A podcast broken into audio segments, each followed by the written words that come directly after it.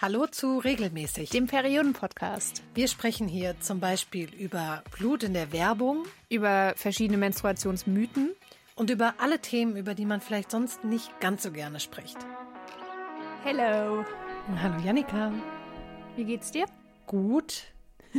PMS kicks oh. in. Oh no. Aber sonst ist alles gut. Oh, Wenn man sich dann so leid. fragt, warum man alles ähm, ganz empfindlich annimmt, aufnimmt, so, Mhm. und dann plötzlich check so, ah, stimmt. Da ich krieg was. meine Tage bald. Daran könnte es auch liegen. Nee, aber Ja. sonst ist alles gut. Und bei dir? Eisprung. Ja, nee, wir müssen uns da mal mehr anpassen. Wobei, vielleicht ist es immer gut, wenn eine von uns irgendwie gut Ja. leistungsfähig und gut gelaunt ist Ja, und die genau. andere nicht. Nee, mir geht's super. Ich habe wirklich schön. einen schönen Tag gehabt. Ich habe Urlaub und ähm, ja, richtig nice. Das ist sehr schön. Was ich dich mal fragen wollte, Lea, Mhm. hast du eigentlich Angst vor Spritzen? Nein. Ich auch nicht, aber ich habe eine Freundin, die hat ganz schlimm Angst vor Spritzen. Ähm, und die hat diese ganze Corona-Impfung jetzt echt vor eine Herausforderung gestellt, Glaube ich. weil die wirklich schlimme Angst hat. Also bei mir ist so, ich finde es nicht schlimm. Ich gucke da jetzt nicht unbedingt hin, wenn die das reinpieksen. Mhm. Aber boah, bin da echt, glaube ich, sehr entspannt mit. Ja, ich auch. Ich glaube, also vielleicht auch ein bisschen, ähm, wenn man mal ein Tattoo sich hat stechen lassen. Also da fand ich zum Beispiel auch gar nicht schlimm. Das stimmt. So. Das stimmt. Wobei Aber die das Freundin, sieht ja auch nicht so fies aus, finde ich. Nee. Und die Freundin, die da Angst hat, die ist tatsächlich auch voll tätowiert. Interessant. Krass. Wirklich interessant. Das muss ich sie nochmal fragen. Ja. Ich glaube, das Einzige, was ich nicht gut könnte, wobei ich es auch noch nie musste, ist so mich selbst spritzen. Mhm. So gegen Thrombose oder Nee, das habe ich tatsächlich. Da habe ich schon Respekt. Ja, das habe ich tatsächlich schon gemacht. Das fand ich Ah. nicht so schlimm, aber auch meine damalige Mitbewohnerin, diese Thrombosespritzen musste man irgendwie im Kühlschrank aufbewahren. Und ich bin halt Mhm. immer eiskalt in die Küche gelaufen, habe mir diese Spritze gesetzt. Und wenn sie am Küchentisch saß, war sie immer so, oh nein, das ist eklig, ich muss weg, ich darf das nicht sehen. Also die fand das auch schlimm bei anderen, sich Ah, anzugucken. okay, krass. Der Grund, warum wir so viel über Spritzen reden, ist, dass ja diese Woche endlich die Impfprio aufgehoben wurde. Und das heißt, alle, die wollen, können sich jetzt zur Impfung anmelden. Auch wenn halt noch so ein bisschen fraglich ist, wann man die dann tatsächlich bekommt. Ja. Also zumindest den Impftermin. Ähm, weil es ist ja immer noch so, dass nicht so genug Impfstoff da ist, oft, und die Praxen total überlastet sind. Ja, und irgendwie bei mir ach, wechselt das Gefühl immer. Also ich habe so Tage, wo ich so denke, geil, es geht so richtig voran. Und dann gucke ich mir die Zahlen an, wie viele Leute geimpft wurden schon und freue mich irgendwie. Und dann, äh, weiß ich nicht, hört man Berichte über Hausärztinnen, die äh, heillos überfordert sind, weil die Telefone nicht mehr stillstehen. Ja. Und dann denke ich wieder so, oh nee, es ist irgendwie läuft es noch nicht so richtig. Mhm. Und ich selber musste auch Ewigkeiten auf diesen Impftermin warten. Stimmt, ja. Ja. Ja, ich habe da so einen sehr gemischten Eindruck auch. Also ich glaube ähnlich wie bei dir, aber auch weil ich total unterschiedliche Sachen höre. Also einmal war ich da zur ersten Impfung und es lief alles super reibungslos. Ich war super schnell wieder da draußen. Habe aber Freundinnen mitbekommen, bei denen es totales Chaos war, die dann hingekommen sind und gesagt bekommen haben, nee, wir müssen Ihnen leider heute absagen. Sie müssen in drei Wochen nochmal wiederkommen. krass. Und Sie sind auch nicht die Einzige. Das müssen wir heute noch 350 anderen Leuten sagen. Also wirklich total unterschiedlich. Und ich bin so ein bisschen, weil du das mit den Hausärzten sagst, auch nicht sicher, wie gut es ist, dass die Impfzentren geschlossen werden sollen. Was ja gerade zur Diskussion steht. Ja, Ja, das ich, ist schon weiß ich hart. Nicht. Weil Ich bin ich da zu wenig in der Materie, aber ich bin Ja. da auch super zwiegespalten, wie du. Ja, da, das finde ich auch irgendwie super kritisch, weil äh, bei mir hat es ewig gedauert im Impfzentrum. Mhm. Also, ne, ich meine, gut, ich wohne noch in einer Großstadt, da waren super viele Menschen. Ähm, aber ich war halt drei Stunden da und das war schon echt anstrengend Krass. irgendwann. Ja, aber ich muss sagen, die Leute da waren so krass nett. Also so Mhm. die ganze Erfahrung war trotzdem mega positiv bei mir. Also Ja. ich habe mich da gut aufgehoben gefühlt und ja, nur halt in der Schlange stehen war so ein bisschen nervig, wobei ich tatsächlich dann auch mit einem von denen, äh, die da gearbeitet haben, habe ich so ganz nette Gespräche geführt. Das war irgendwie. Es war Das wirklich schön. nicht so schlimm. Okay. Ja, es ist halt aber ja auch so, dass sich gar nicht alle impfen lassen wollen, weil sie mhm. zum Beispiel Angst vor den Nebenwirkungen haben. Habe ich tatsächlich auch ein paar Leute im Freundeskreis, von denen ich das jetzt schon gehört habe. Ja, ich auch. Also Angst vielleicht nicht, aber zumindest irgendwie eine Sorge, mhm. was danach mit einem passiert. Gar nicht so die Langzeitwirkungen, mhm. also die einem wirklich lange erhalten bleiben, sage ich mal, sondern so diese ein, zwei Tage danach, wo man ja super unterschiedliche Sachen ah, von den Leuten hört, wie es ihnen danach geht. Wobei ich das irgendwie, das war meine wenigste Sorge, ehrlich gesagt, weil ich so ja. dachte, ah ja, dann, also liege ich halt flach. Gut, das mit diesen Thrombosen, das ist natürlich nicht so geil, mhm. aber ja, sonst, äh, ja, habe ich, war, ich war da entspannt, ehrlich gesagt. Ich auch. Ich bin bei sowas aber auch echt wirklich grundentspannt. also gib mir das Zeug und wenn ich danach zwei Tage im Bett liege, ich weiß ja, woher es kommt. Ja, genau, genau. Aber ich hatte auch noch nie schlechte Erfahrungen mit sowas und ich glaube, das macht bei vielen auch was aus. Ja, ich habe tatsächlich, äh, bin so ein bisschen eigentlich nicht so easy mit Medikamenten. Also ich habe irgendwie verschiedene Allergien gegen Medikamente und so mhm. und so alle in meinem nahen Umfeld waren so, okay, geht's dir gut nach der Impfung? Ist alles okay? So und ich habe mir irgendwie gar keine Gedanken darüber gemacht, dass ich es nicht vertragen könnte. Ja. Obwohl ich halt so eine History habe. Aber es ist naja. vielleicht auch gut, da ein bisschen mit Entspannung ranzugehen. Ja, ich glaube auch. Weil es werden ja auch, und das bestärkt das ja oft noch, ähm, im Internet ziemlich mhm. viele Dinge diskutiert und Nebenwirkungen diskutiert. Und davon wollen wir uns heute mal zwei ein bisschen genauer anschauen. Nämlich welchen Einfluss die Impfung, wie könnte es anders sein, auf die Periode hat und ob sie sich vielleicht auch auf die Fruchtbarkeit auswirken könnte. Und natürlich, wie könnte es anders sein, starten wir mit der Periode. Eine Dr. Kate Clancy aus den USA hat im Februar auf Twitter geschrieben, dass ihr eine Kollegin erzählt hätte, dass einige Menschen in ihrem Umfeld nach der Impfung eine Veränderung bei ihrer Periode beobachtet hätten. Ihr selbst ging es scheinbar auch so, denn sie hat geschrieben, dass sie ihre Menstruation direkt nach der Impfung wohl ein bisschen zu früh bekommen und sehr stark geblutet hat im Vergleich zu sonst. Mhm. Und äh, viele Menstruierende haben unter diesem Tweet ihre eigenen Erfahrungen geteilt und die gingen teilweise in eine sehr ähnliche Richtung. Zum Beispiel hat eine Nutzerin geschrieben, ich bin genau eine Woche nach meiner zweiten Moderna-Impfung und habe einen sehr schwachen Zyklus und ich bin ungefähr zweieinhalb Wochen zu früh. Und eine andere Person hat kommentiert, ich habe Moderna am letzten Tag meiner Periode bekommen. Neun Tage später bekam ich eine weitere Periode und es war ein Albtraum. Krass. Also auf das jeden Fall. Das kann ich verstehen. Ja auf jeden Fall eine sehr früh oder schnell einsetzende Blutung nach der Impfung. Ja, ja das habe ich tatsächlich mehrmals gelesen. Ähm, aber andere haben gesagt, dass sie länger gewartet haben, eine schwächere Periode hatten. Also mhm. äh, allein schon die Schilderungen unter diesem Tweet sind gar nicht so einheitlich, dass man jetzt sagen könnte, öh krass, alle kriegen dann sofort ihre Menstruation oder sowas. Mm, bei der zweiten Impfung von Dr. Clancy war es dann scheinbar auch fast schon wieder normal. Also das war nur so ein Effekt bei der ersten Impfung. Ähm, und ich stelle mir da schon die Frage, ob die Impfung so tatsächlich einen Effekt auf die Periode hat, auch wenn das im Internet relativ abging, zumindest das, was ich so mitbekommen habe, mhm. dass Leute halt gesagt haben, so ja, ist auf jeden Fall so, dass das irgendwie was bei mir verändert ja, hat. Ja. ja. Also ich glaube, man muss sich da halt klar machen, dass auch wenn wir echt schon lange, lange, lange über Impfen reden, ich glaube fast seitdem es Corona gibt, ja. ähm, und auch viel darüber berichtet wird, ist die Impfung ja immer noch relativ neu. Mhm. Wenn man mal guckt, wie schnell die auf den Markt gekommen ist, und das meint jetzt gar nicht, dass die das nicht ordentlich geprüft haben, sondern einfach, dass das im Vergleich zu anderen Impfstoffen sehr schnell ging und ja auch schnell verimpft wurde. Und deshalb sagen WissenschaftlerInnen ja auch, dass es mit dem aktuellen Forschungsstand schwierig ist, irgendwie sicher zu verstehen, was die Gründe für Veränderungen bei der Periode sein könnten. Und, das kommt noch dazu, bei den Studien zur Impfstoffzulassung wurde das als Nebenwirkung auch gar nicht beobachtet.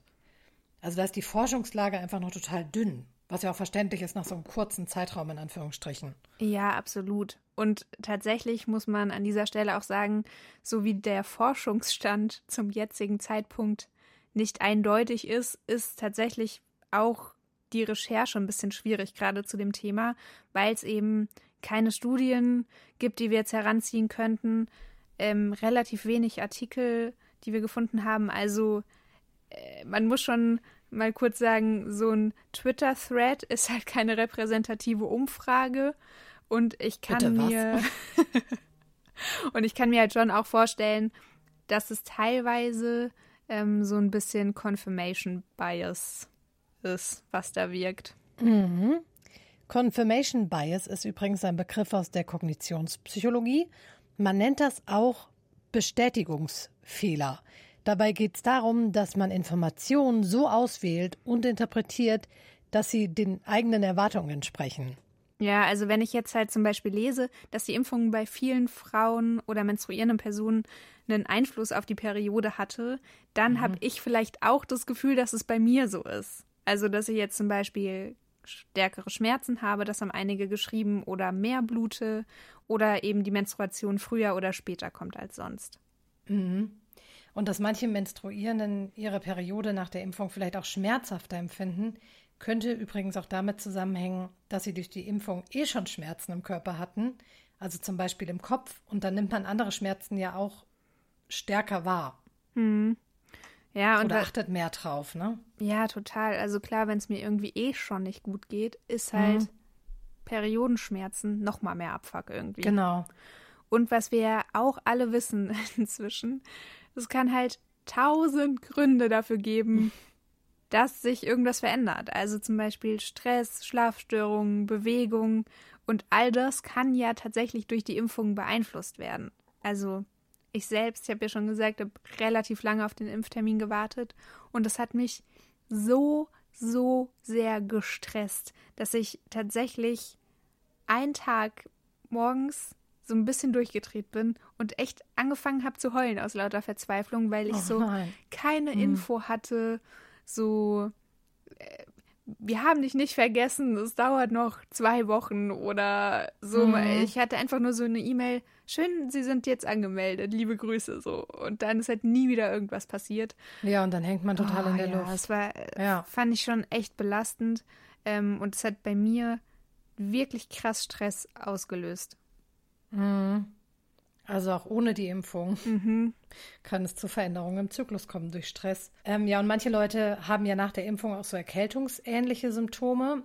Die können natürlich auch wiederum den Schlaf und die tägliche Bewegung durcheinander bringen und damit auch wieder den Zyklus irgendwie ja. aus der Bahn hauen. Genau. Ähm, eine Dr. Gloria Bachmann, ähm, die ist stellvertretende Dekanin für Frauengesundheit an der Rutgers Robert Wood Johnson Medical School. Uff. Und ähm, die hat gegenüber einem amerikanischen Magazin gesagt, dass es jetzt auch gar nicht so ungewöhnlich wäre, wenn Frauen nach der Impfung eine Veränderung bei der Periode beobachten, eben aus den Gründen, die wir eben aufgezählt haben. Weil das mhm. sich irgendwie alles negativ auswirken kann. Ja. Auch wenn der Impfstoff selbst aus biologischer Sicht keinen Einfluss nimmt.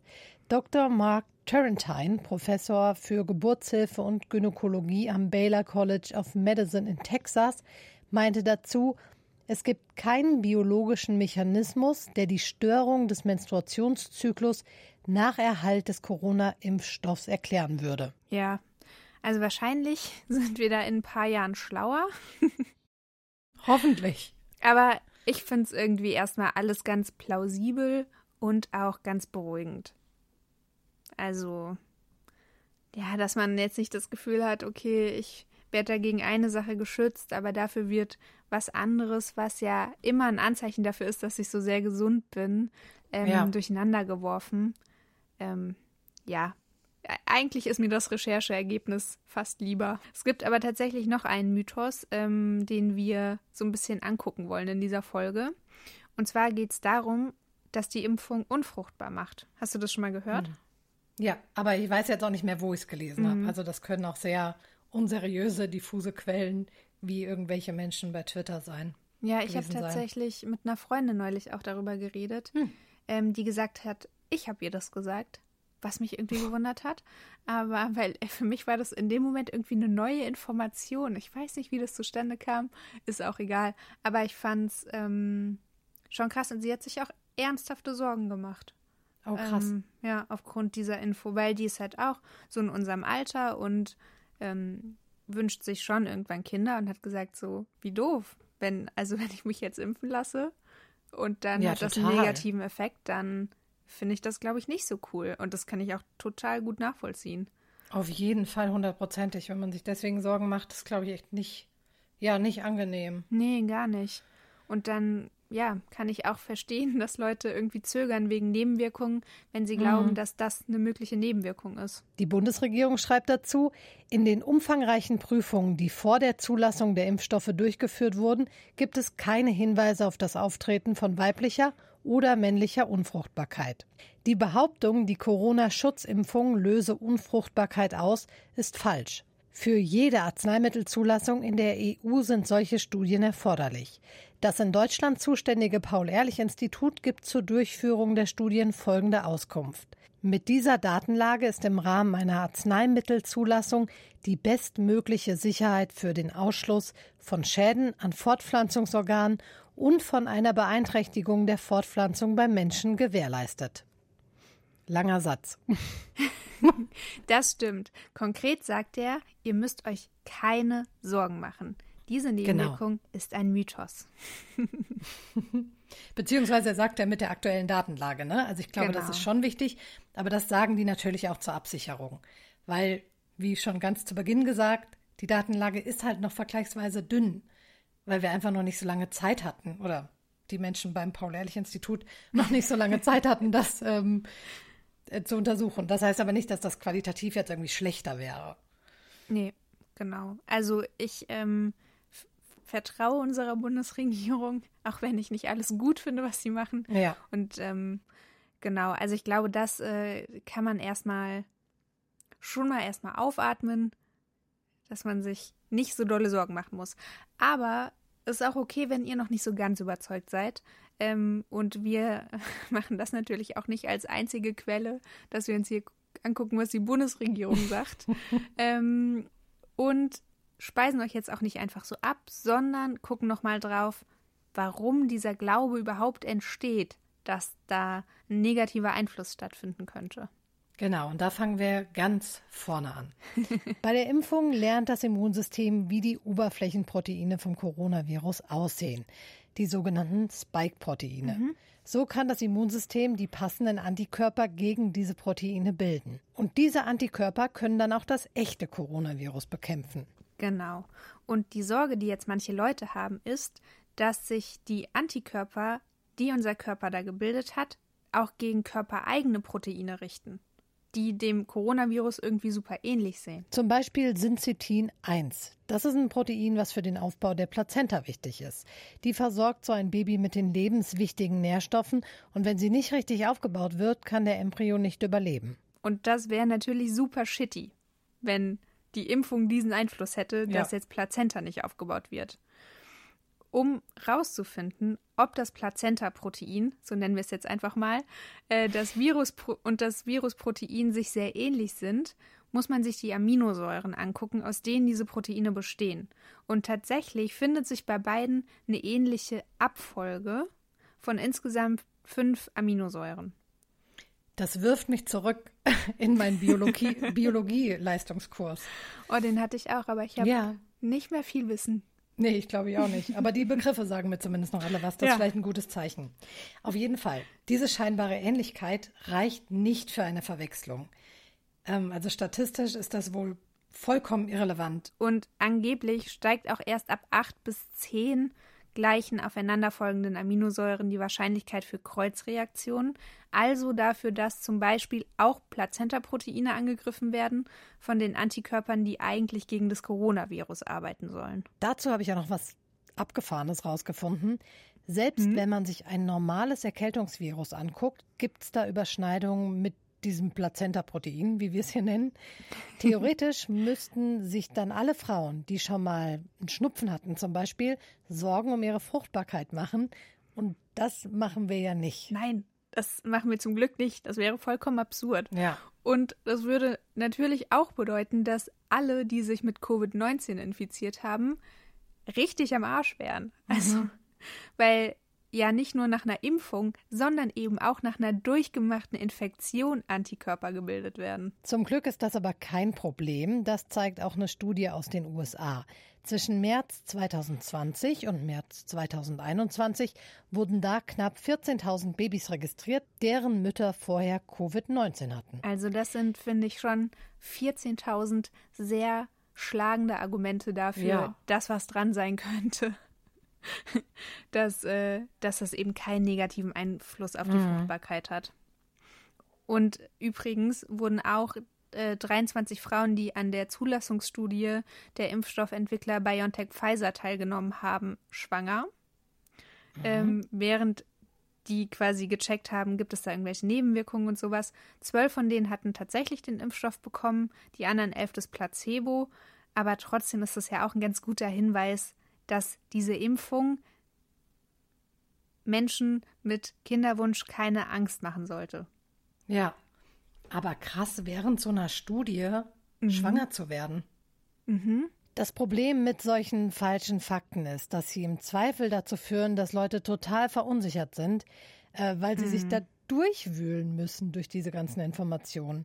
Und eine Umfrage aus England im Januar hat ergeben, dass da mehr als ein Viertel der 18- bis 34-jährigen Frauen sich nicht impfen lassen wollten, weil sie Angst um ihre Fruchtbarkeit hatten. Das ist so, so nachvollziehbar, weil ja, keine Ahnung. Ich finde auch manchmal ist es auch schwierig herauszufinden, welche Quellen sind glaubwürdig und welche nicht und sowas. Dann ja. ist es nicht immer so einfach zu verstehen, wie jetzt hier, wir haben versucht, diese ganze Proteingeschichte nochmal zu vereinfachen. Aber ja, es ist halt, ähm, wenn man nicht gerade Bio-LK hatte, vielleicht auch nicht so easy peasy zu verstehen, was da abgeht im Körper. Und deswegen ist es halt super wichtig, sich gut zu informieren bei hoffentlich seriösen Quellen, so wie wir welche sind. ja, unsere Recherche hat ergeben, dass es sich eben echt sehr wahrscheinlich um einen Mythos handelt und wir hoffen, dass wir damit auch eure Sorgen so ein bisschen zerstreuen konnten und dass ihr jetzt ganz schnell einen Impftermin bekommt. Ja, und euch keinen Stress macht, wenn es nicht so schnell geht. ja, nicht weinen, bitte, so wie ich. Nein. und ähm, unsere ganz, ganz, ganz besondere Bitte, weil es einfach so wichtig ist, dass alle gut informiert sind, wenn es um Corona geht, sonst natürlich auch, aber da ganz besonders im Moment und vor allem, wenn es um die Impfung geht, teilt diese Folge gerne mit allen Menschen, die ihr kennt. Und hört uns natürlich auch gerne nächste Woche wieder an. Genau, da sprechen wir nämlich auch über einen Mythos. Wir wollten herausfinden, ob Menstruationsblut, so wie das früher oft der Glaube war, vielleicht doch manchmal infektiös sein kann. Und Lea und ich, wir sprechen total gerne für euch, aber noch lieber eigentlich auch mit euch. Und äh, Lea hat da noch eine besondere Anfrage. Genau, und an dieser Stelle eine kleine Triggerwarnung. Es geht im Folgenden kurz um das Thema Fehlgeburt. Und darüber wollen wir in einer der nächsten Folgen sprechen und dazu würden wir gern eure Erfahrungen hören. Also habt ihr selbst schon eine Fehlgeburt gehabt oder habt es bei Freundinnen oder Bekannten oder in der Familie mitbekommen? Uns würde nämlich interessieren, wie ging es euch dabei und danach physisch und auch psychisch? Also was ist mit eurem Zyklus passiert und mit eurem Körper? Und was hätte euch vielleicht geholfen, mit der Erfahrung besser klarzukommen? Wenn ihr darüber sprechen wollt, dann schickt uns sehr gerne eine Sprachnachricht oder so eine Nachricht. Wenn ihr da nicht namentlich auftauchen wollt in der Folge, dann können wir das natürlich auch anonymisieren. Bis es soweit ist, bleibt gesund und verliert die Nerven nicht beim Warten auf den Impftermin. Yes, bleibt stark. Bis dann. Bis zum nächsten Mal. Wenn euch unser Podcast gefallen hat, dann abonniert uns auf jeden Fall und sagt auch euren Freundinnen, dass es uns gibt. Und wenn ihr Fragen habt oder Themenvorschläge rund um das Thema Menstruation, dann schreibt sie uns gerne bei Instagram.